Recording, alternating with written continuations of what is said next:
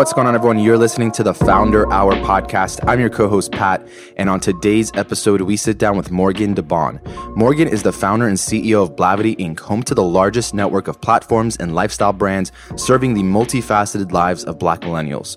Their mission is to economically and creatively support black millennials across the African scape so they can pursue the work they love and change the world in the process. During our conversation, we talked about everything from Morgan's upbringing growing up in St. Louis, her early career, and what her mindset was like, the series of events that inspired her to launch Blavity, the mission for the company and what she hopes to accomplish, what she's most excited about for the future, and much more. We'll kick things off by hearing about what young Morgan was like.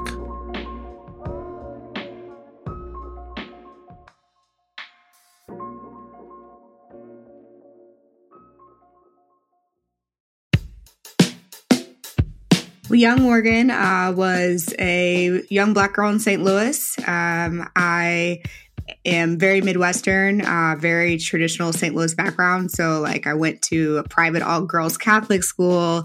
Uh, I was uh, did live in the county, but went to school in the city for middle school. I switched schools quite a bit, um, and I was definitely an entrepreneur and a hustler. I don't think that I really considered like the label entrepreneur or business person. That wasn't like part of my vocabulary, but um, I started investing in the stock market when I was about 13 years old. Um, you know, constantly like trying to beat my dad in the returns on who could have the best stock portfolio. Uh, I, I sold uh, like candy to kids in my middle school when they shut down the vending machines. So I've always been someone who's been interested in value creation and money and um, and business at, at large. Uh, definitely a multitasker. Uh, I oftentimes like starting things and then getting really good at them, and then I'm like, oh, I'm done with it now. So like, I took glass blowing classes, I did taekwondo, um, of course, sports and all that good stuff. So yeah, she was very busy. What glass blowing uh, that you took was it with Jim McKelvey at um, third? Third. No, so Jim McKelvey um, no, but I mean, there was like five people in tech in St. Louis, but that was right. around the same time. I mean, it was around the same time that um, that people started to get jobs at Square. I remember. I remember that kind of cohort of, of I mean, white boys, frankly, at, at the school at WashU, and I was like, "What are they doing? What's going on over there?" Being in tech, but also in glass blowing was probably like just one or two people in St. Louis. Yes, exactly. The glass blowing. Wait, do you know people at St. in St. Louis? Well, that's what I was saying. So Jim McKelvey um, is also like a really good glass blower. We had him on the show, and he has his um, studio, studio, in St. Louis. Yeah, it's right by um, WashU's campus. I did take that class, um, but I didn't. Um, I haven't met him, but it was right. You know, Jim McKelvey not only does he have the studio, but of course, like from a tech point of view, he's he's incredible. Right. One of the very few people in St. Louis, um, him and Jack Dorsey, that made it out. Morgan, you mentioned um, that you were just like a young hustler and you just love making money. Where where did that come from? Is that something you grew up around, or is it the fact that you know maybe you didn't have money and you wanted to make money? I mean, what were you inspired by? Um, I was inspired by a few different people and things. My dad is a doctor, he's a research doc. So he was always writing grants and on calls with people around the world, um, working on proposals to the NIH. And so, you know, winning a million dollar grant or multi year investment from different funders wasn't abnormal to the kind of vocabulary and words that I was hearing growing up, uh, mm-hmm. listening to his conference calls because he drove me to school. And so I think creating something, being an innovator um, from a cultural point of view was a part of my day to day life. I just didn't want to do it in right. in the the educational world. I was more interested in you know the yeah. corporate world and, and, money in my pocket. And I do think that stemmed from the fact that I went to um, although my family was relatively middle class, upper middle class. I went I was in schools where people didn't have a lot of money and there was a lot of social economic diversity around me. And so, you know, Catholic school district, you know, I have girls who went to my school who had seven, ten brothers and sisters. And, you know, that was it was very apparent their lives and the different challenges that they had versus versus my household. So yeah, I do think that I saw the power of of cash and money at a young age. Did you? you mentioned, um, you know, kind of jumping around from school to school, especially like around middle school. Did that make it hard for you to like keep friends at a young age? And like, did you feel more like on your own um, mm. versus kind of you know being in like this clique or like this like group that you know you kind of grew up with from a young age up until going to, going off to college? It definitely made me a bit of a loner, um, which I think I am today, and uh, probably a bit of an introvert. Um, but I know how to make friends fast. So it also allowed me to learn how to code switch between different subcultures and cultures. To your point, definitely in St. Louis, you know, people go to the same school from grade school all the way through high school. So, you know, if you're not friends with those girls when you're 10, they're definitely not going to make you friends when you're 14, 15, you know, first year freshman. So I did have to learn how to navigate those spaces and, um, and it, it made me a stronger leader, I think, today because I can relate to so many different types of people very quickly. Right, because at the time, you know, um, because because it was kind of the same with me like just jumping around from school to school you have to like make new friends. Yeah. Um, but it does help you think much more independently in my opinion from a young age because it, like you said it's easy to get stuck in that bubble that um, is very common. I mean it's you know i'm in st louis but also like you know in certain areas like we're from la but certain pockets of la right. you know like you have your different school systems everyone's just like thinks the same way and like likes the same things and does the same things and probably ends up in the same on the same path or similar path in life. That's right. Um, if they're just kind of conforming then as opposed to like you know being independent so i, I definitely think there's a lot of pros there um, but so i guess you know you mentioned you know um, so in college you you studied i think i saw political science and entrepreneurship did you want to always like just start your own business and have your own business and not work for anybody? And did you have that mindset or what did you kind of envision life would look like after college? Yeah i didn't think about much of life after college until i was probably a junior senior. Um, so I, I, got into school at WashU, um, you know, which is right down the street from my high school, frankly. So um, I was in a universe that was surrounded by comfort because Washington University is very much not St. Louis. like it's completely different. You know, less than 6% of the population there probably uh, has stepped foot uh, outside of, of a perimeter of the campus. And so I was really focused on being present there. So I was student body president, you know, at the age of 21, very young. Um, freshman class president, you know, within months of, of being on campus. Uh, so I was focused on hanging out and being in the student groups and really enjoying my college experience. Um, I think at some point, though, one of the good things about student government, the reason why I did it, especially at a school like WashU, is you have an incredible budget. So the budget was like over a million dollars, and you actually had to like allocate the budget, and you could people would lobby you, and they would come in and pitch in the Senate, and we would vote, and they'd pitch in the Treasury, and we would vote, and it's this whole thing. So again, I don't think that I thought, oh my gosh, one day I want to be an entrepreneur. It was more of like, I like being in places and spaces where I can make things and make decisions and work with groups of people and help them bring their ideas to life. Student government was one way of doing that. Um, sophomore year, junior year, I started taking entrepreneurship classes in the business school, and um, and then through that started to build products and companies. So I had a product in in, comp- in uh, WashU called Quad Connect with three other guys, and one of which is now my co-founder of Blavity. And we, you know, won the student pitch competition and did did all that dance. And so I started to test kind of the formal definition of entrepreneurship. I would say, you know, later in my college years. Talk to us about what Quad Connect was. Oh, you're making my heart smile asking me about Quad Connect. So, Quad Connect was um, a community platform for students to find out what was happening around them and where the free food was.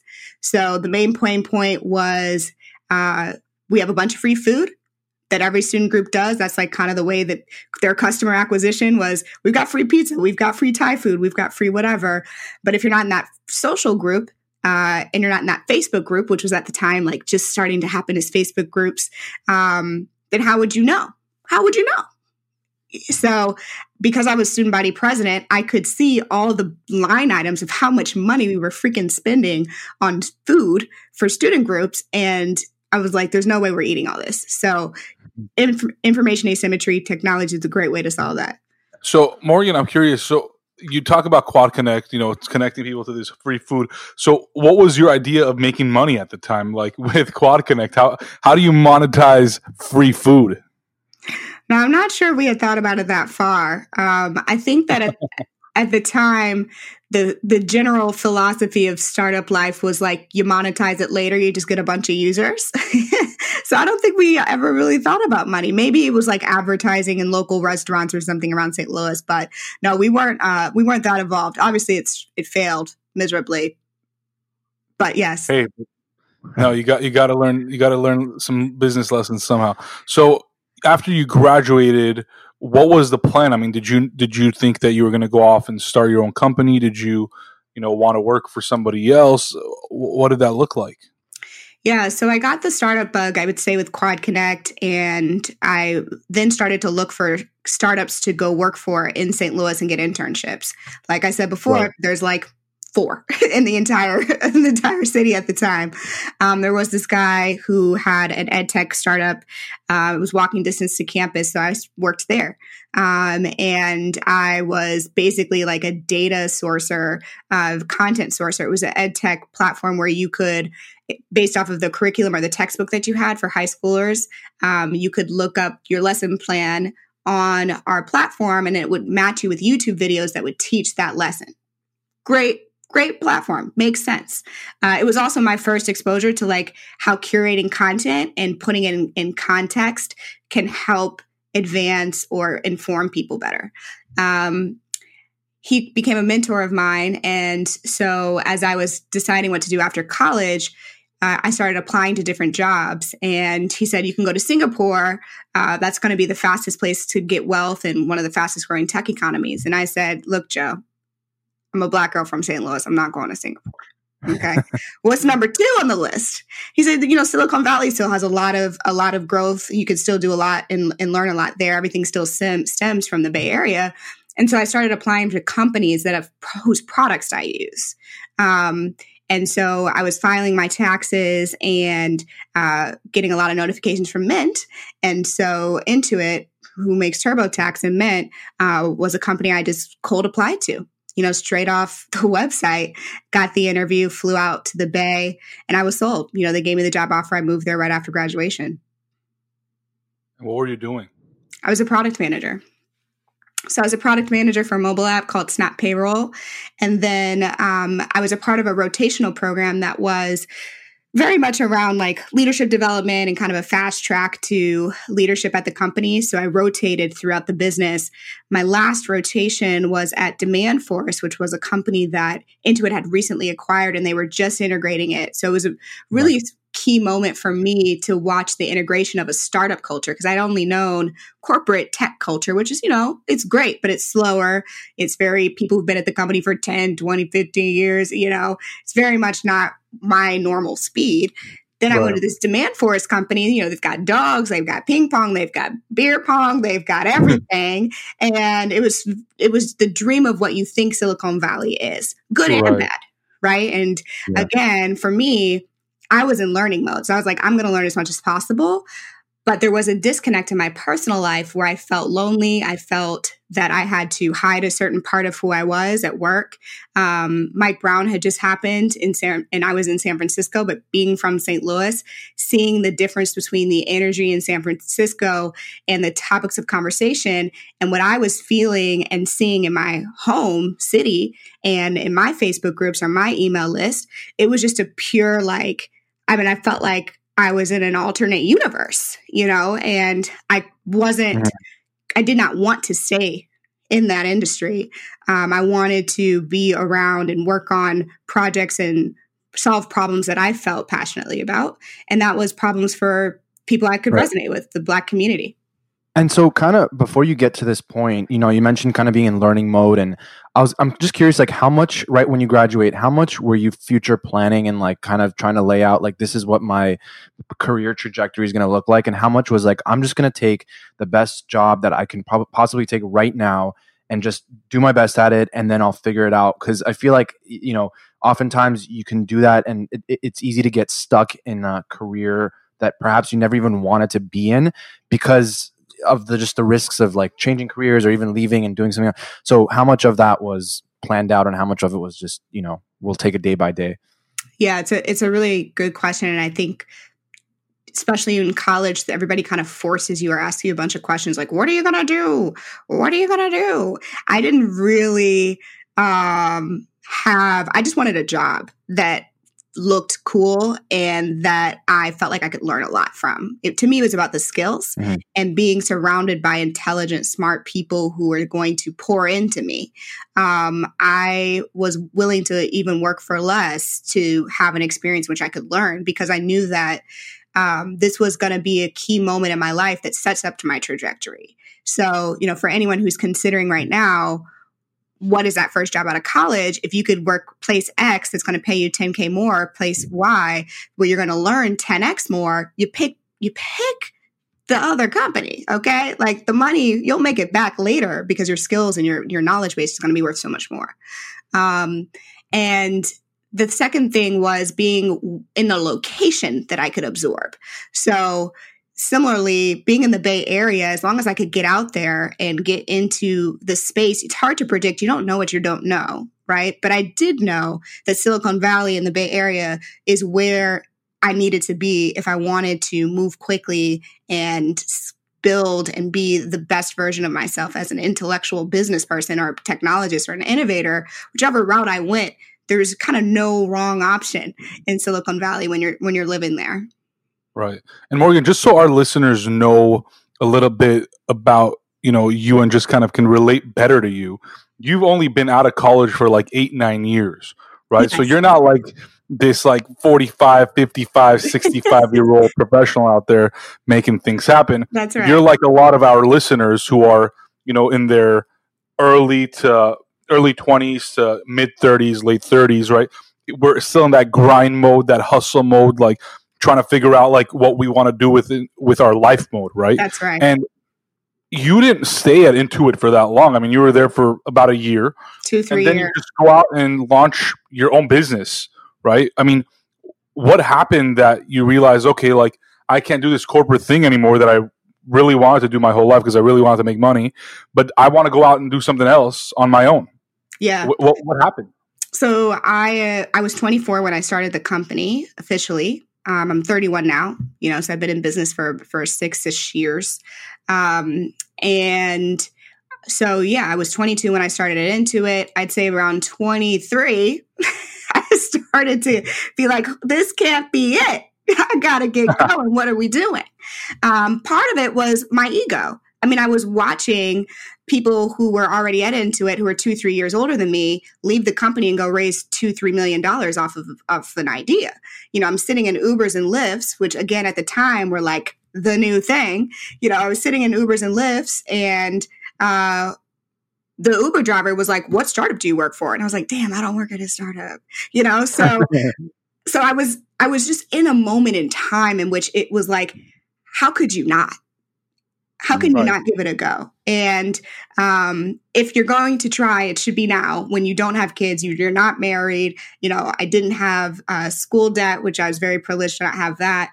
And I was saving a lot of money and still living like a college student and was able to uh, really be able to save as much cash as possible so that I could quit and still live in San Francisco, which is very expensive. Yeah. So, um, you mentioned like you know you left well it's kind of like you know it's you can there's a couple different ways i guess folks start businesses. Like sometimes they just start a business just to start a business and hopefully it ends up working out um, but many times that probably doesn't work out um, versus you know like a serious pain or opportunity or something that you see but there's so many angles you can look at it like you know the business model make sense? Sometimes it doesn't from the get-go and then like you said it kind of works itself out um, in your case, like, did you see like a specific problem or issue that you knew, like, I'm going to go after this all in? Or was it, I just want to start a business because it seems like everyone around me is doing it and be able to raise money and I'll figure it out as I go. But I don't really necessarily have like this like perfect idea or anything that I am super passionate about. Like, what was it for you? Yeah. It was both. I think it came in phases and waves. So I started the the I'm going to launch a business mindset or I'm going to try my hand at startup mindset I would say in 2013 and that was definitely based off of ego and boredom and I have time on my hands and why would I not? And then the real question is well when did I decide that I'm going to risk it all and actually quit? You know there's a difference between just deciding you're doing something and then taking action. And um that was a couple things. That was Mike Brown because I was upset, disappointed, sad. I felt helpless and powerless. And um, I felt like I had a skill set, I had a knowledge base because I was exposed to Silicon Valley, and not many Black people at the time of my generation have been exposed to Silicon Valley, where I felt inspired to build something that made a difference. I felt inspired to build a platform and a brand that could be of service using technology. And then the last thing that happened is that I took a, I did an analysis of the market itself and uh, the market was very antiquated for the problem I was trying to solve. In other words, Black media, legacy Black media, was not did not move to digital, did not move to mobile first, and was not even prioritizing the millennial generation. They were holding on to their average, you know, reader's age, which was like 40. You mm. know, so I had a, also a blue ocean to play with. And I knew that nobody was going to try to go after the Black consumer because I knew no one in Silicon Valley cared about Black people. So I would kind of had a lot of different things going for me a market that's huge, a market I care about, a problem that I feel like I can solve, an antiquated market. There's a roadmap for it because media mm-hmm. isn't like a black box. I mean, there's so many millennial media companies launching right. at the time, just no one was doing it for this demo. So, so Morgan, I mean, obviously, the idea that you had really, you know, came from this tragedy with Michael Brown and what happened in Ferguson. Um, you know, but for that moment in time, do you think you would have launched Blavity eventually? No. No way. Like it took it had to take that for you to like even realize that there was an opportunity here? It had to take that for me to be so sad and so angry and so disappointed in how it was covered and to have the unique St. Louis perspective of a native watching how the news covered it and watching how even black media wasn't didn't have the resources or the technology to to empower those on the ground and to distribute information in the way that the activists needed us to distribute information at that time it was there's no way i would have right. taken this much risk without feeling this so, way so morgan what was Blavity like early on like you know when you first launched it in 2014 uh, after you had left and finally quit. What did the early days of this company look like? I mean, what sort of uh, media company was it? Mm-hmm. So when I quit, I had started the business. We launched the first version of Blavity in July 2014.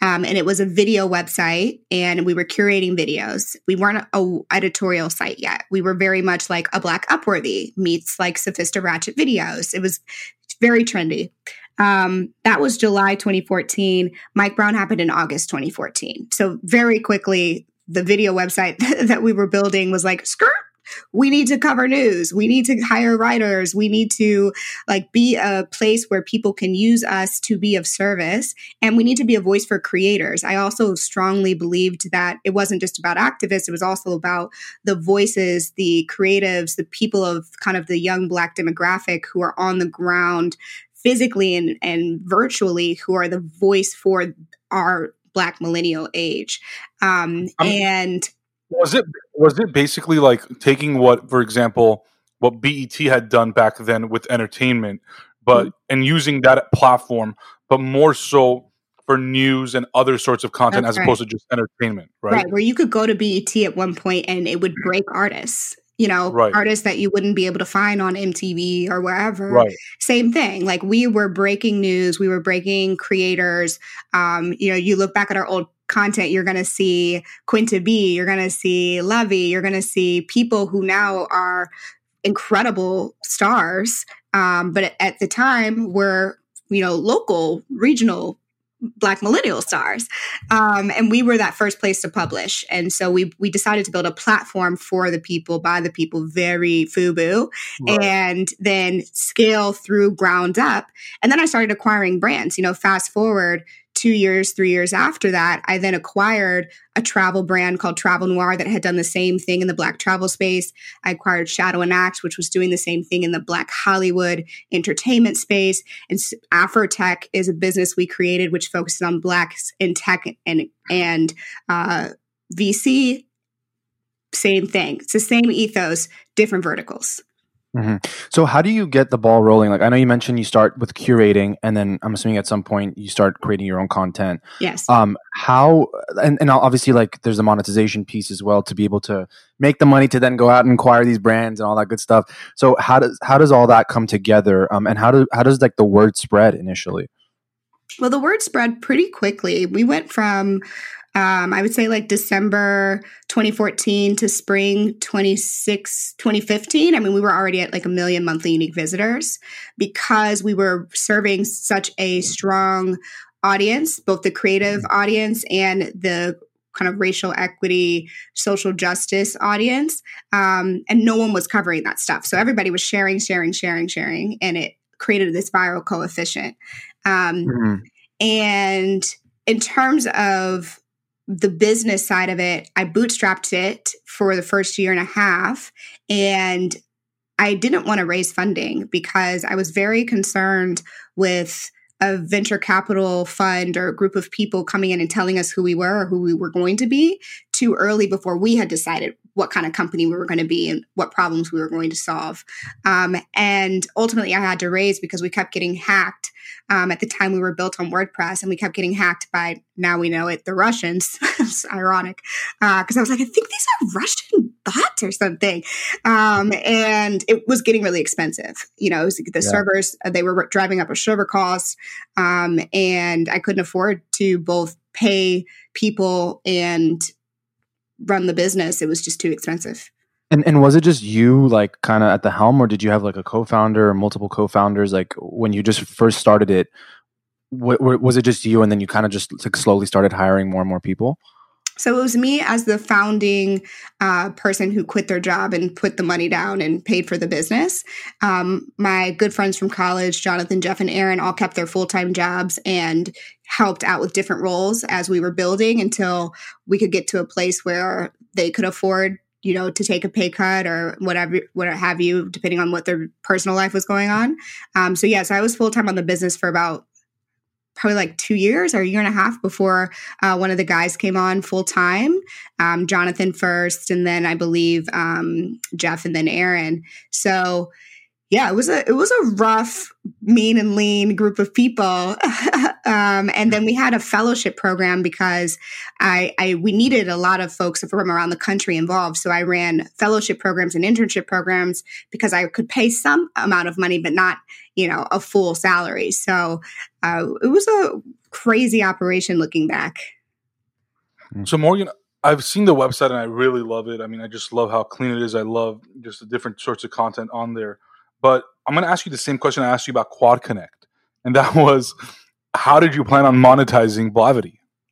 Because I know that Pat and I and several others have always discussed different content platforms and how to monetize them is always an issue, right? Mm-hmm. You know, whether you're the LA Times, the New York Times, they're all struggling to figure out how to make money, yes. right? So, what was the idea early on, and then what has it become more so now? Um, early on, we were going to monetize by advertising and through, um, I did believe in some sort of membership model, um, some sort of gated platform or community where we monetize a certain small slither of our total audience that we had grown on the media side of the business and charge a monthly right. fee. Um, that's not what we've done, uh, but that was the original plan. And what we do now, and I'm proud that we are profitable and we've been able to build a model that so many people have failed at in, in a media company. And it's because we have two big businesses that are separate but live and coexist in an ecosystem. So one is Afrotech. Um, which is, you know, it's a leading tech conference. And so we have our main KPIs there is diversity recruiting, hiring, and network building for Black professionals. So we have a job board, we have an annual conference, we have now at this point bi weekly summits that are digital and in collaboration with our partners and sponsors. Um, and so it's a well oiled machine that has incredible impact at, in the early days of Blavity, we used that profit to reinvest in the media side of the business as we scaled our total reach on the media side of, of the business and built our ad network. So right. our ad network not only serves our owned and operated properties, it also serves a network of other multicultural publishers, which allows us to scale more efficiently. Um, and right. now that we're much larger, everything kind of evens out um, and, and winds up being an incredible business. Right. And and how do you get folks, perhaps more so now, uh, who are not black or African American to read articles or consume content that's on Blavity? Because I mean, I remember as a kid, we used to watch like BET music videos all the time, right? or you used to go on there and just there was so much great content. Now, I, I mean, I can't say now that BET or VH1 or MTV are doing great. I mean, I don't think they are. Um, but we as non-blacks would go and watch this content. You know, why or what would somebody who's not black get out of you know reading content or consuming content on Blavity? Yeah, I think about forty percent, uh, depending on the brand, of our audience is not black. So um, it actually is expected because black culture is relevant in so many industries in, in every parts of our lives from the food we eat to the music we listen to to the sports and athletes we cheer on um, to the businesses that we support. I mean i just saw that uh, savage fenty is uh, a billion dollar company you know it's like so black culture is everywhere and um, our content is is about black culture. You know certainly there's some news pieces that i don't think anybody wants to read but us but when you're thinking about or looking at uh, you're traveling to Jamaica and you want to know what restaurants to eat at, Travel Noir is going to be the best place to tell you that. I mean, do you want to trust Travel Noir? you want to trust right. World and Leisure? Like you want to trust the, the right. people who know what they're talking about, right? So I think mm-hmm. that um, Black culture is global, and we've been able to stay true and super serve our demographic while still having a portion of our content and our stories be accessible to a wider range of people as well. And speaking of the content, um, you know, is it a combination of like crowdsourced or um, you know, curated content from other places on the on the internet, um, and also original content that you produce in house, or yeah. is it fully original now, or is it fully you know uh, crowdsourced? Like, how is the model? It's absolutely user generated and curated, and uh, owned and operated, created in house with our editorial team, depending on the brand. So, um, Blavity News, we have, if you go to the website now, you can write a story. It goes to our op ed editors. They'll edit it, they'll send you notes it can get released. It's a great opportunity for people who have a pulse on a specific part of the culture that maybe they don't want to write all the time, but they have something to say because something has happened. And we can be a great place to do that. That's in alignment with why we started the company and our core mission.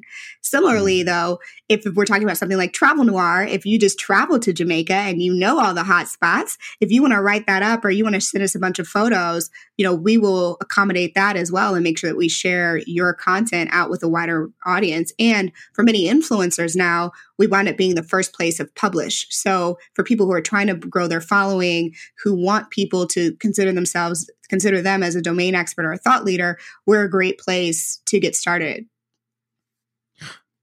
So I have a more broad question for you that is something that I've been thinking about a lot since everything that happened obviously in 2020 um, you with you know the Black Lives Matter movement and just everything that came as before that, after that.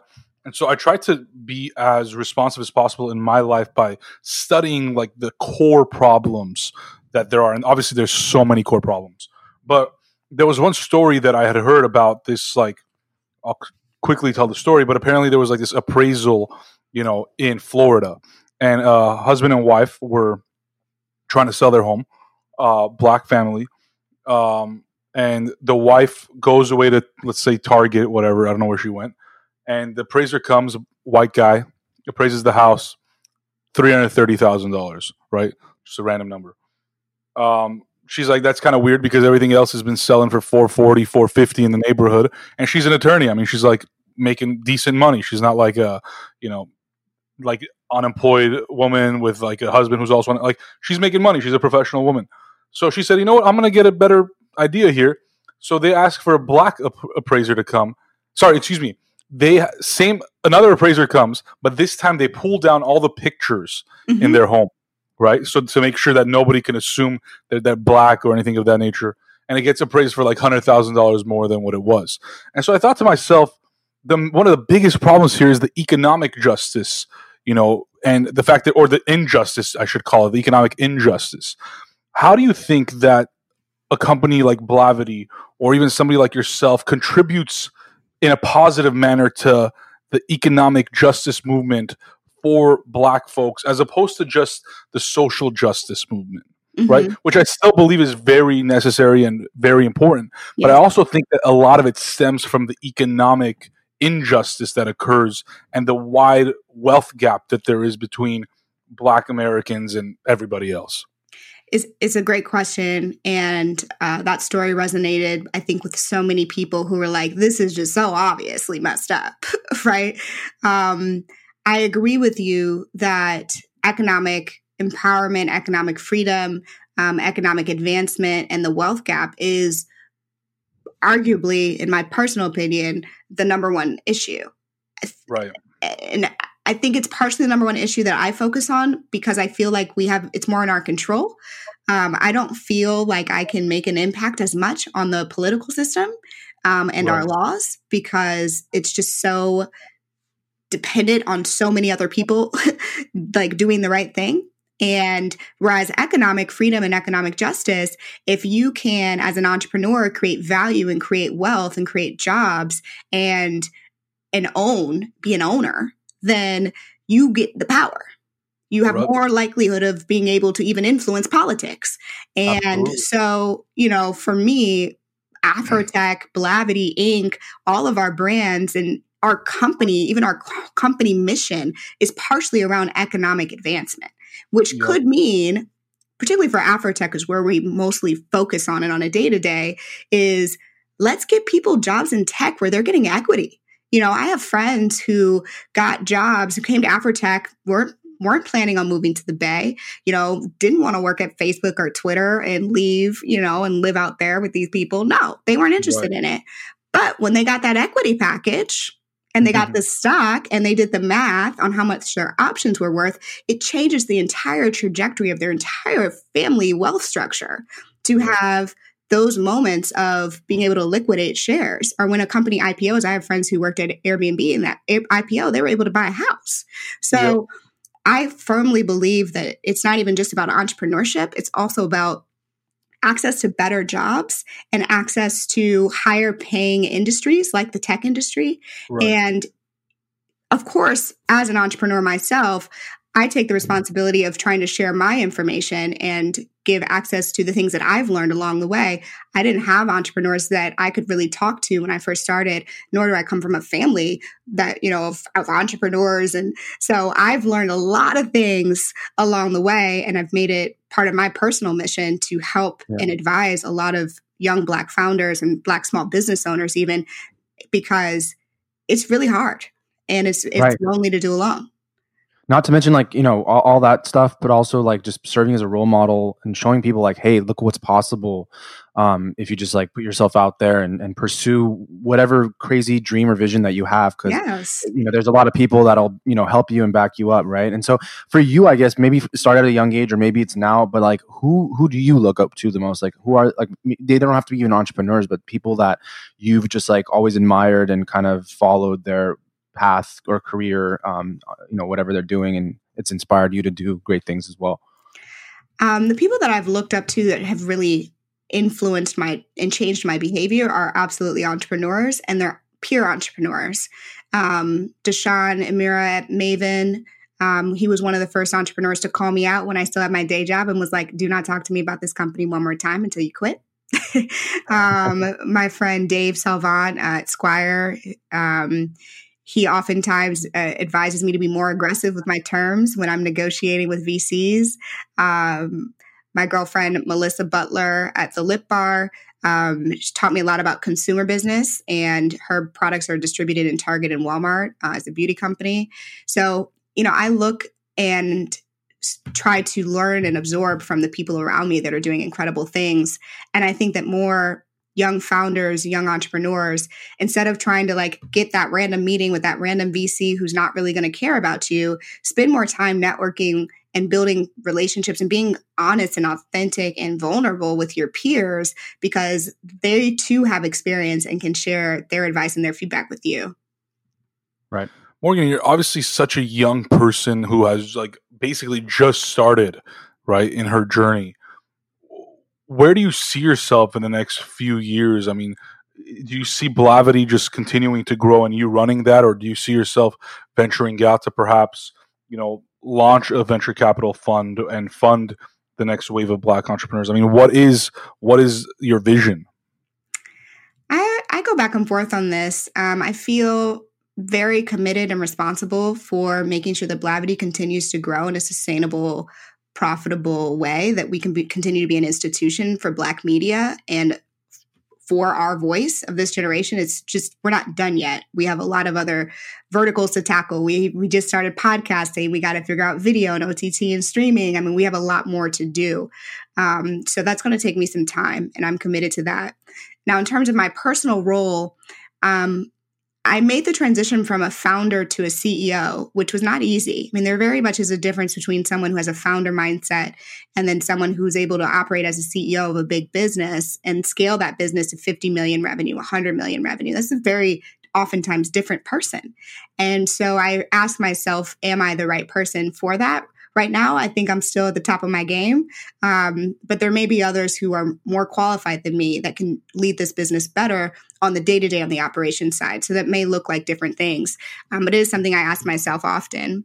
My personal mission outside of Blavity is absolutely entrepreneurship and being of service to small business owners. Um, I started a podcast, the Work Smart Advisor podcast, so I could just share more and scale up my information giving to other people. Um, I angel invest, and certainly I love giving away money. I would prefer to give away other people's money though. So there may be a fund at some point that I join. Um, not sure that I really want to raise a fund, but I'd be happy to right. be a part of someone else's fund and give money right. away. Um, so, so yeah, we'll see. We'll see what happens next. Morgan, there was a couple things I asked you early on, and then I want to kind of tie together now, uh, which was, you know, the audience that Blavity serves, and then economic justice versus you know social justice, and not that necessarily they have to live apart, but just for this scenario.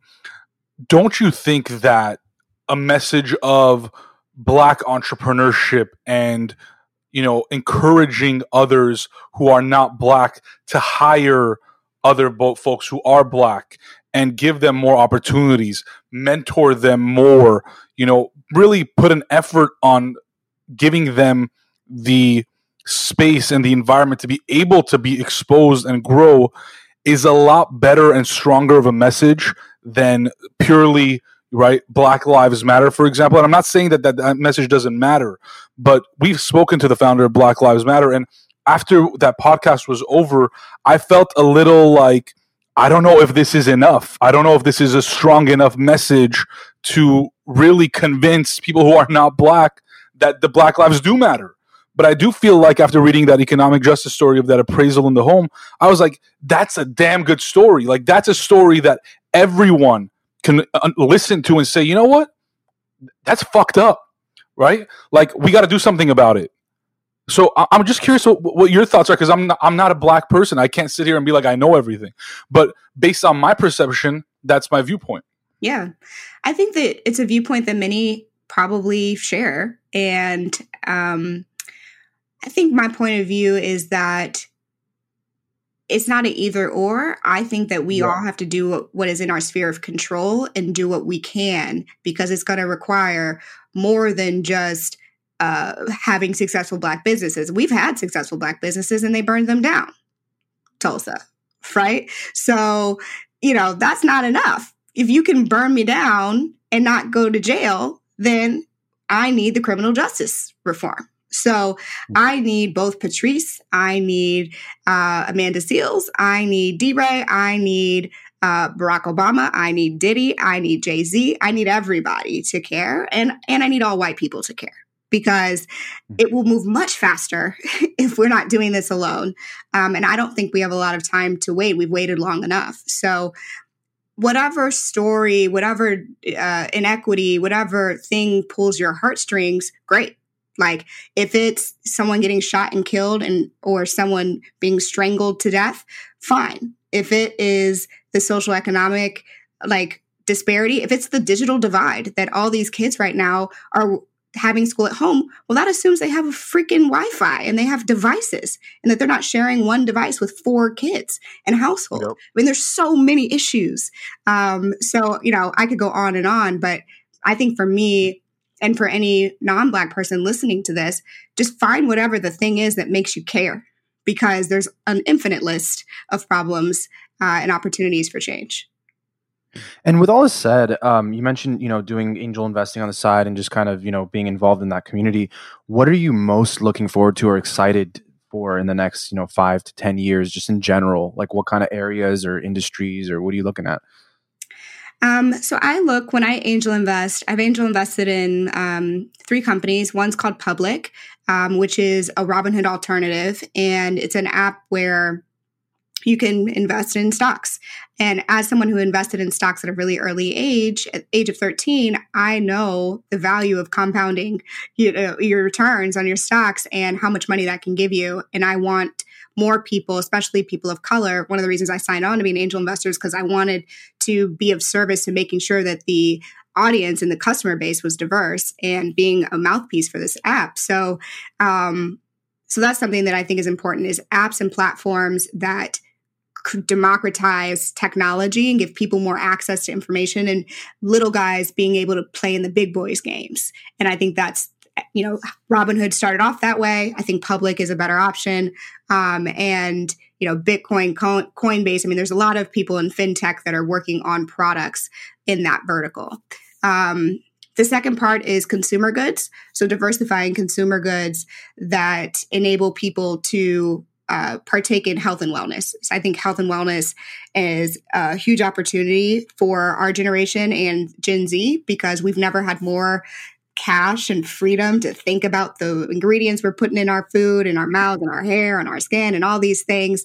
Um, so I think there's a huge business and trend there. And then the last one is uh, B2B. I mean, running a business, like I have seen all the tools in the world and yet they're still not good enough. And I feel like we, we I mean, we were just talking about uh, Zencastr versus, you know, Zoom, you know, it's like there's just so many tools. And um, as more people become entrepreneurs, I think there's a lot of opportunity in the B2B kind of SaaS product area. Mm-hmm. Right. And Morgan, I also saw that you were just an advisor to so many of these companies, whether it's American Airlines or Pepsi. I mean, that's that's pretty impressive, first of all. But like, you know, how did that happen, and what what sort of value have you been able to bring to them?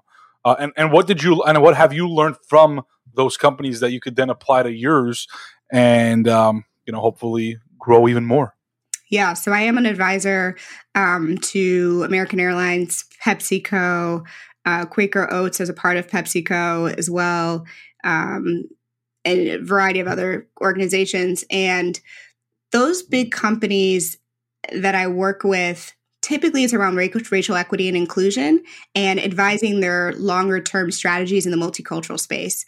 So oftentimes their clients who are multi-year commitments to Blavity, um, and they are thinking about how to do things better.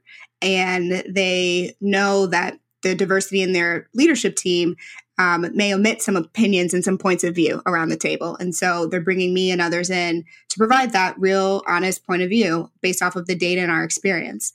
What I've learned in those rooms, um, there's a few things. One is like, yeah, they're really as clueless as you think. Like, there is really a huge opportunity gap. I mean, I'm probably going to get dinged by someone on a PR team later for this, but like, I'm like, wait, really? Like, this is it? This is the this is this is what we're doing you're a, you're literally one of the biggest companies in the world you know mm. and that terrifies me um so uh, yeah, I think that we do have a problem at the corporate level, at the C level, and the board level.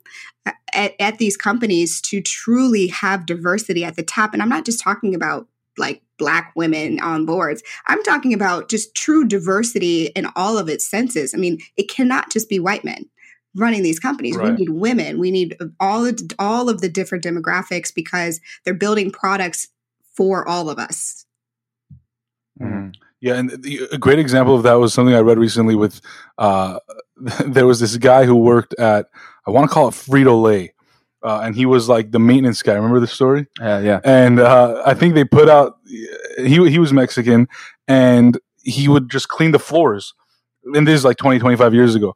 Um, and then you know he realized that there was like a product missing, and he would eat his like you know chips with like hot sauce or whatever, and just kind of like you know make it more like Latin, like yes. a Latin flavor.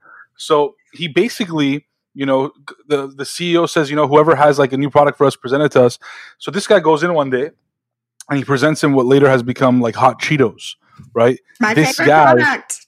there you go this guy literally you know was this mexican maintenance guy within the warehouse and you know he, he just liked it. his cheetos the way that his people would eat food and then they made hot Cheetos. And I mean, now, I think he's now like a you know motivational speaker or whatever. He's done very yeah. well for himself. But, I mean, I, it's better for right. business.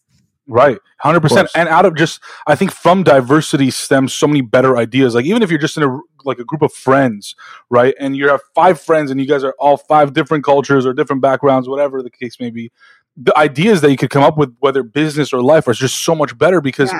everybody's bringing a different perspective, right? Right. And I think that, like for me, I don't like to be surrounded with people that are going to always tell me yes, right? I, I already think I'm right all the time, yeah. right? That's that's kind of the point but I want other people to be like, no, that's actually not right. We should probably try this out this way, right? Just the different perspectives that people bring to stuff can really help innovate businesses, right? The reason why those products that you're talking about B2B are probably bad is because the white men are making it for other white men exactly. and it's good for them right? And but they don't know in the room, you know. And exactly. I think that's the key too. Is somehow diversity has become this cringy word to some group of people where they're like, "Oh, diversity, let's not talk about it." Right. "Oh, diversity, you just mean like let's just give away all the tables and seats to all these other people." Okay, look, I get it. There's a fixed number of seats at the table, so in order to increase diversity, you're going to have to take away a seat from someone who already has one, which is most likely a white man. So I understand as a white man why this might be uncomfortable because you're going to have to give away some. Or just get a bigger table. I don't know why you can't or get a bigger table. A bigger table, but the mindset is that you're pretty simple. right. I mean, yes, you're taking the numbers away from the denominator, but like you know, it doesn't matter, right? Like if you want to keep your ten white men, keep them. Just add seven other women in there. That's right. right? Like it's you so know, maybe that's what we should do. I mean, I think the Nasdaq. CEO is woman now, and she's like mm-hmm. about to mandate some yeah. diversity benchmarks for co- corporations. I love it.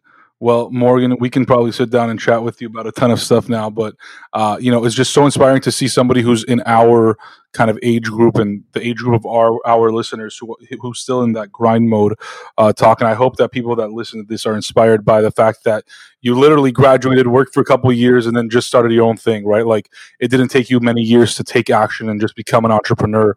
And sometimes you have to take that risk or that leap of faith to create what you want in life, or else you're just going to be stuck at a place where they're not going to give you what your life is supposed to be or what your passions and purposes are.